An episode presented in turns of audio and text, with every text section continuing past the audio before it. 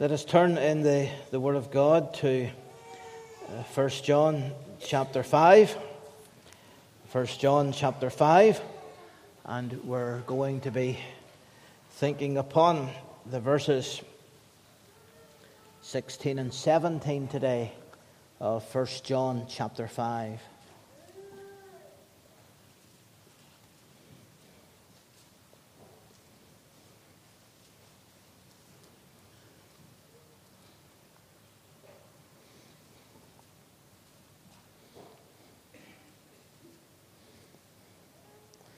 If any man see his brother sin a sin which is not unto death, he shall ask, and he shall give him life for them that sin not unto death.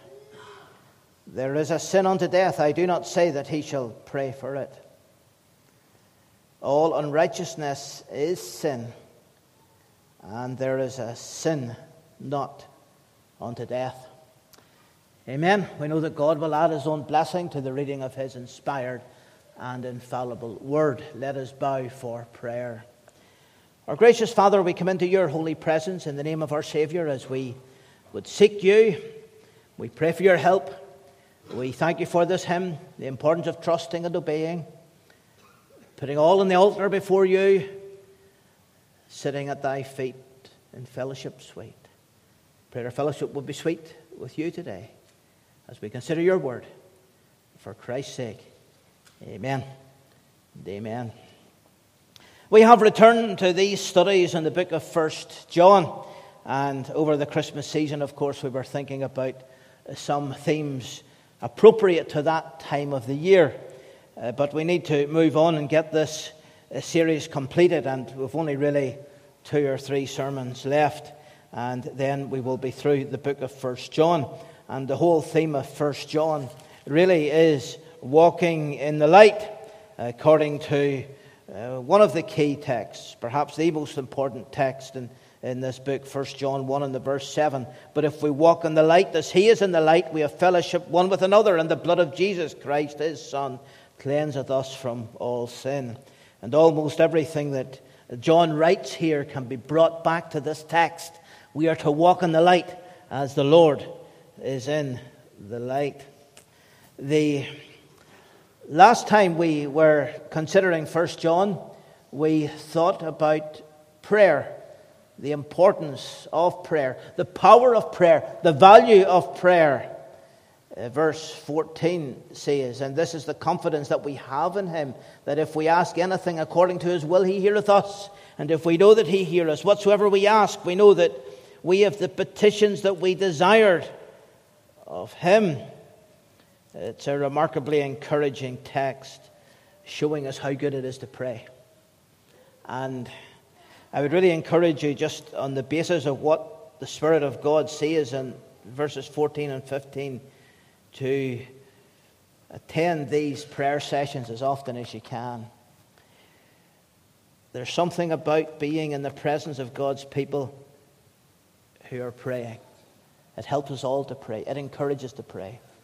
Sometimes we struggle. In fact, all the time. If you're like me, you find prayer a struggle and you find prayer a battle. And prayer is not an easy thing because the flesh recoils prayer, and, and Satan, of course, is busy trying to prevent us praying. And sometimes we struggle just to find the right words and thoughts in prayer. But whenever you have other brothers and sisters and they are praying and they are seeking God, you pray along with them. And what a help that is for our own prayer lives. It is an encouragement. And only eternity will reveal what is achieved through Christians seeking God. That's the encouragement of it. Now, these two verses, 16 and 17, they are related because these two verses respect a particular petition that we need to ask of God. If any man see his brother sin a sin which is not unto death, he shall ask, and he shall give him life for them that sin not unto death. There is a sin unto death, I do not say that he shall pray for it. All unrighteousness is sin, and there is a sin not unto death. You see, as we pray, we're battling with sin. Prayer is a battle and it's a struggle because we're confronting sin. And prayer is one of the means that God has given to us to overcome sin, to victory in this world. Uh, there is no one that these two verses 16 and 17 do not relate to. Because there is no Christian that does not sin. Therefore, we are all within the frame here. And as John was writing, he was writing words that are applicable to every Christian in every generation. So we're going to think about the sinning Christian because we know that we're not perfect and we know that we do sin. And we're going to think about this now during the course of this message.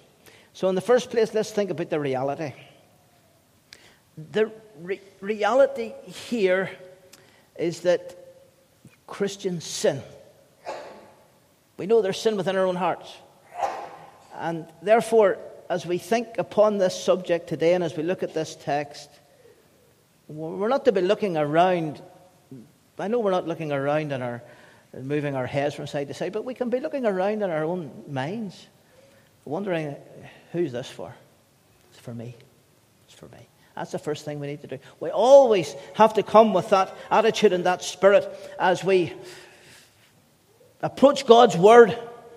What is there here for me? If we don't open up our hearts to the Word, we'll not be changed. And the Word of God is that which changes us. It molds us, it melts us, it transforms us, but we need to be submissive to the Word. And so the reality here is that Christians sin. Now, there are two categories of sin here. And this is what makes this text particularly difficult. And it's not a text uh, I would suggest that any preacher would come to as a kind of a go to text. Oh, really look forward to being able to preach on that verse. What a wonderful verse that is.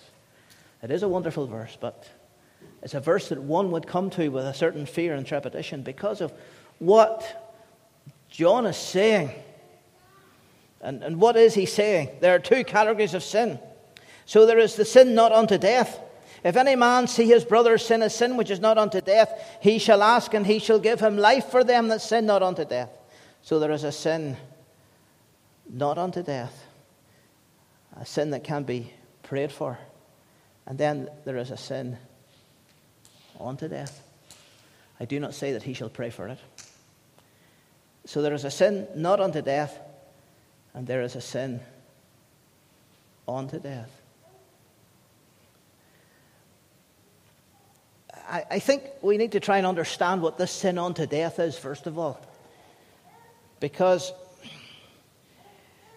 we, we, we will only really see what the sin not unto death represents whenever we think about the sin unto death. So, what is this sin unto death? In the first place, I do not believe it is one particular sin. I, I, do not believe this was written in order that we might look at one particular sin that a believer could commit and say, that's a sin unto death. I, don't believe John is saying that. We are not to be the judges of that. And we are not given any indication as to what that sin might be. But what we are being taught here is that sin has certain consequences. And some sins carry greater consequences than others.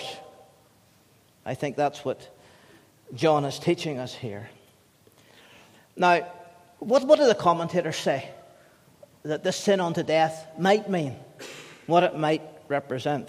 Well, from what I have read, and I, have read more than one commentary on this, that the, the scholars and the experts and the, the, the commentators, they say there's, there's four possible explanations as to what this sin unto death might be.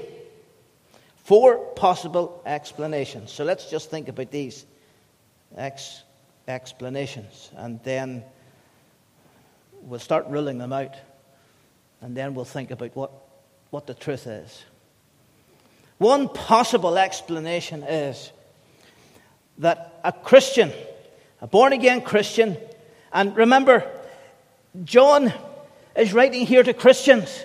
He's not writing to the world, he's not writing to unconverted people, he's writing to Christians. So, what he's writing here relates to God's people.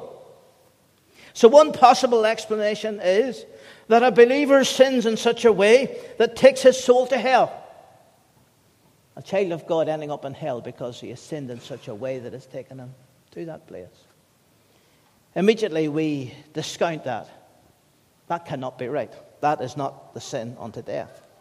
And the reason why that could be deemed as a possible explanation is that when the Bible talks about death, it very often talks about spiritual death, eternal death, death in the lake of fire forever.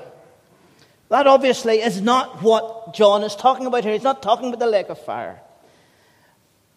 Because it is impossible for a Christian, one whom we have just said in Romans chapter 8 is not condemned, it's impossible for that Christian to end up in hell. No child of God will ever be in hell, thank God. You see, if it were possible for a believer to go to hell, it would only take one sin. One sin that wouldn't even be a, a particular scandal. One sin in the thought that nobody could see be enough to take us to hell if it were possible for us to fall from grace. That's why the whole idea that a believer can fall from grace is, is so nonsensical. It's, it, it demeans the grace of God in the gospel. Him that cometh to me I will in no wise cast out. We're saved by grace and we're kept by grace and we're not kept by works. So that is not an explanation. No Christian will ever be in hell. Another possible ex- explanation is that the person who professes faith becomes apostate. Becomes apostate. And this is just another variation of the first explanation. Come with me over to the book of Hebrews, chapter 6. Hebrews chapter 6 and the verse 4. The great explanation of the apostate in the Bible.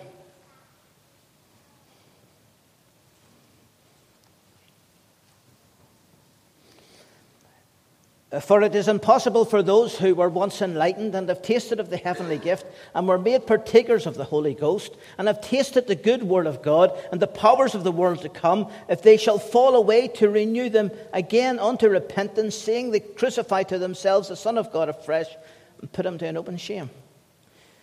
So Paul is writing about people that were enlightened, people that have tasted, people that have been part of God's church.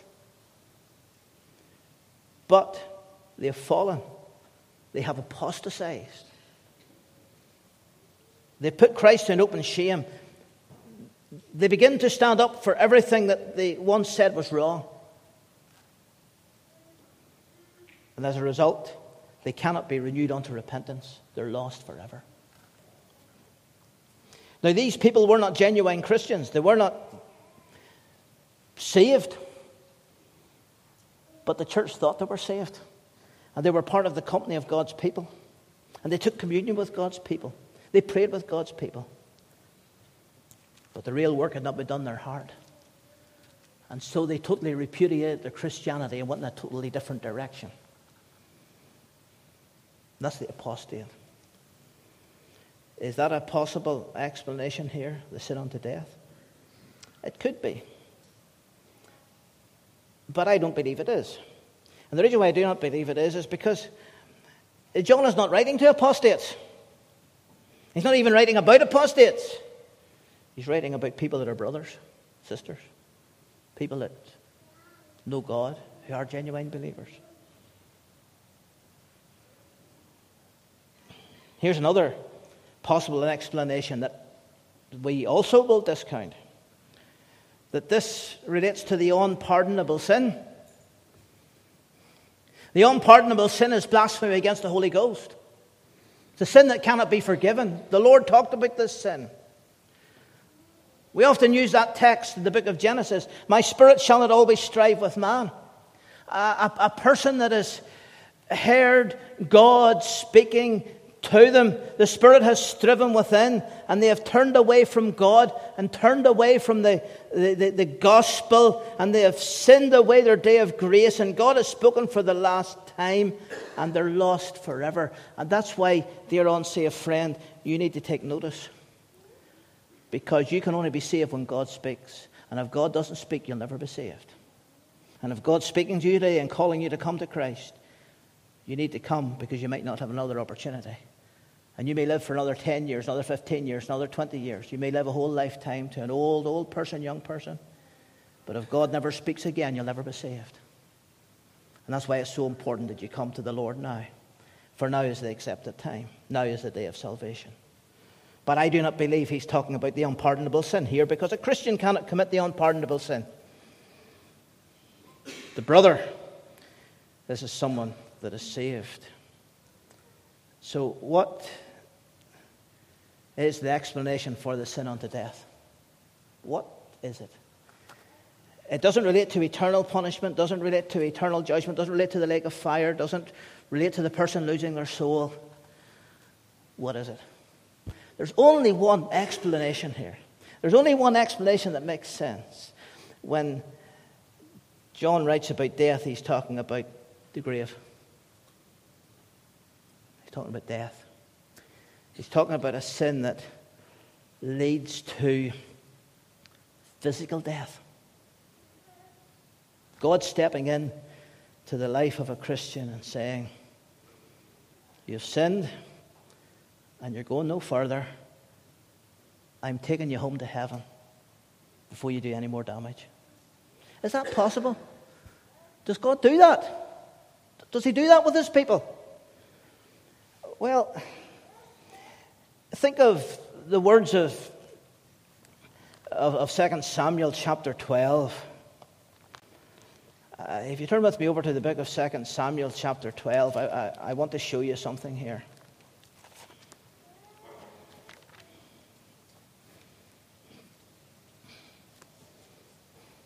Second Samuel chapter 12. Now, Second Samuel chapter 12 is is where the consequences of David's sin with Bathsheba are dealt with.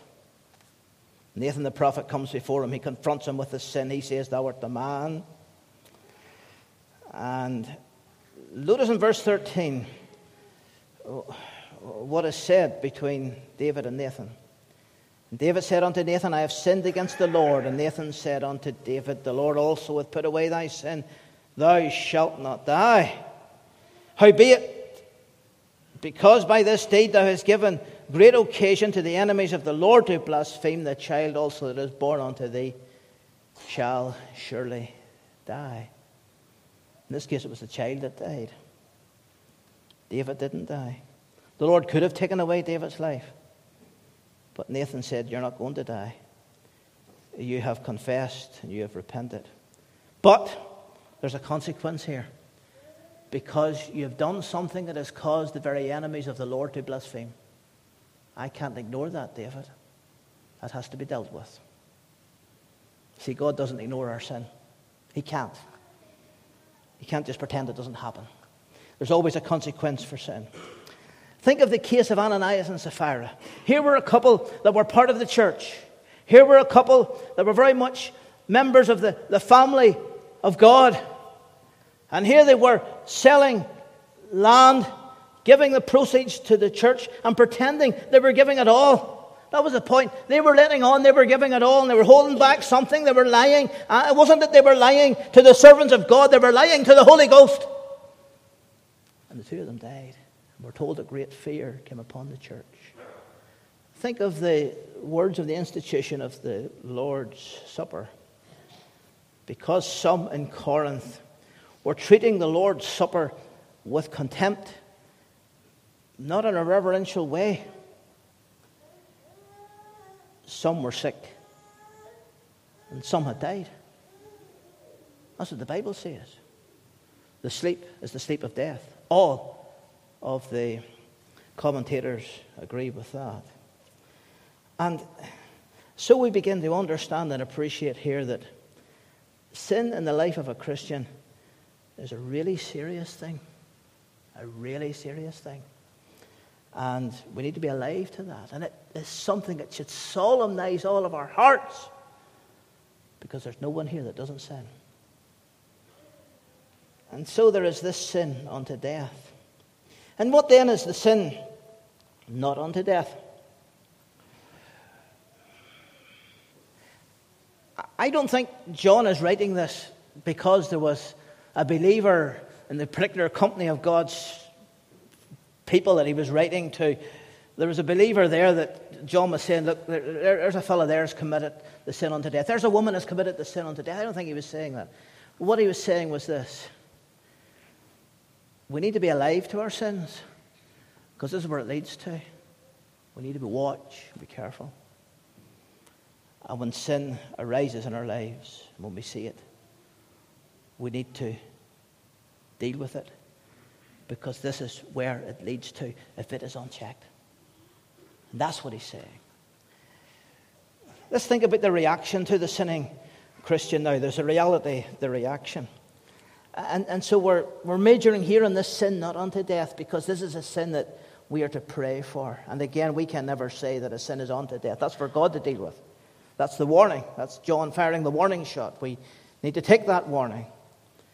And we take that warning by praying that we will have victory over sin. If any man see his brother sin a sin which is not unto death, he shall ask, and he shall give him life for them that sin not unto death. So we need to pray that God would forgive us our sins. We need to pray individually. If we are to pray for someone else, that they might be recovered, they might be forgiven. We're certainly to make that prayer for ourselves too. That makes sense, doesn't it? We combat sin through prayer. That's how we deal with it. That's the reaction. We're not to gossip about sin in someone else's life. We're not to speculate. We're not to go down that track. That kind of thing grieves God, grieves Him terribly. We're to get on our knees and we're going to pray. God will bless that person. God will work in their lives. That's how we deal with sin. That's how we confront sin in others' lives and also in our own lives. On our knees, seeking God. Because that's what Christ does. Turn with me over to the book of Luke, chapter 22. I want to show you something here. Most blessed text in God's Word.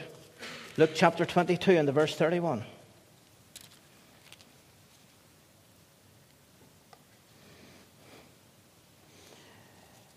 And the Lord said, Simon, Simon, behold, Satan hath desired to have you, that he may sift you as wheat. But I have prayed for thee, that thy faith fail not. And when thou art converted, strengthen thy brethren. Just think of the battle that was going to take place in the life of Peter. Going to the place where the Lord would be judged. And then, in the moment of crisis, be- betraying the Lord, denying the Lord. Of course, he wasn't like Judas, but he did deny the Lord. And he did it with curses, swear words coming out of his mouth. I know not the man. What a battle was going on.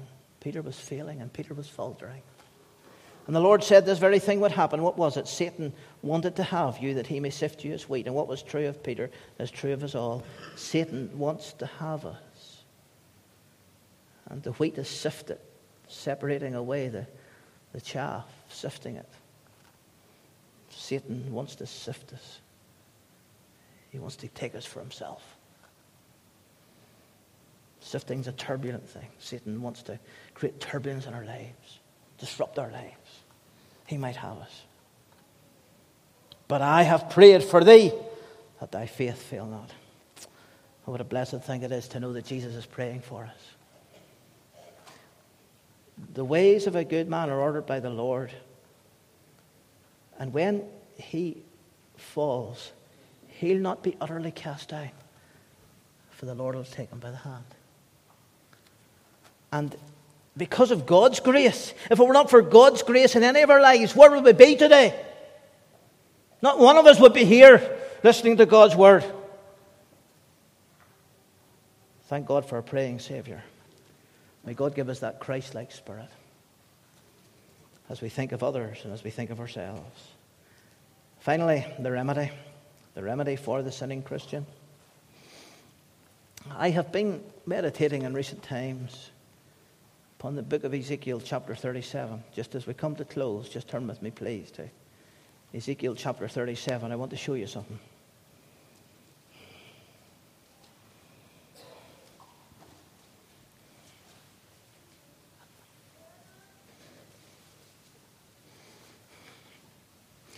Ezekiel was called to minister to a people that had sinned, a people that were facing the consequences of their sin, a people that were in slavery, a people that were in Babylon.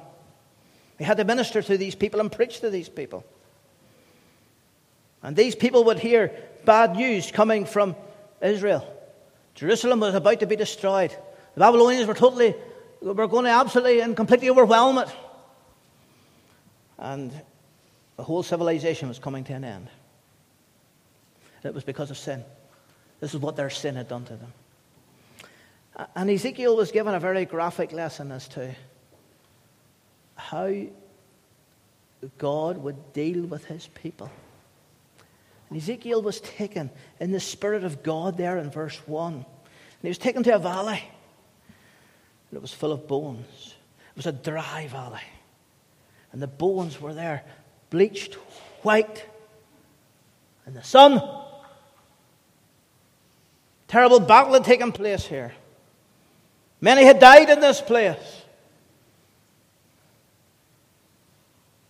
Yet God took them to this place. You know, God's sovereignty. God is always sovereign. God takes us to places in life we would rather not be in, to suffering we prefer not to endure. He even allows us to commit our sins. And yet, in the midst of all of that failure, he melts us and He molds us into the people He wants us to be.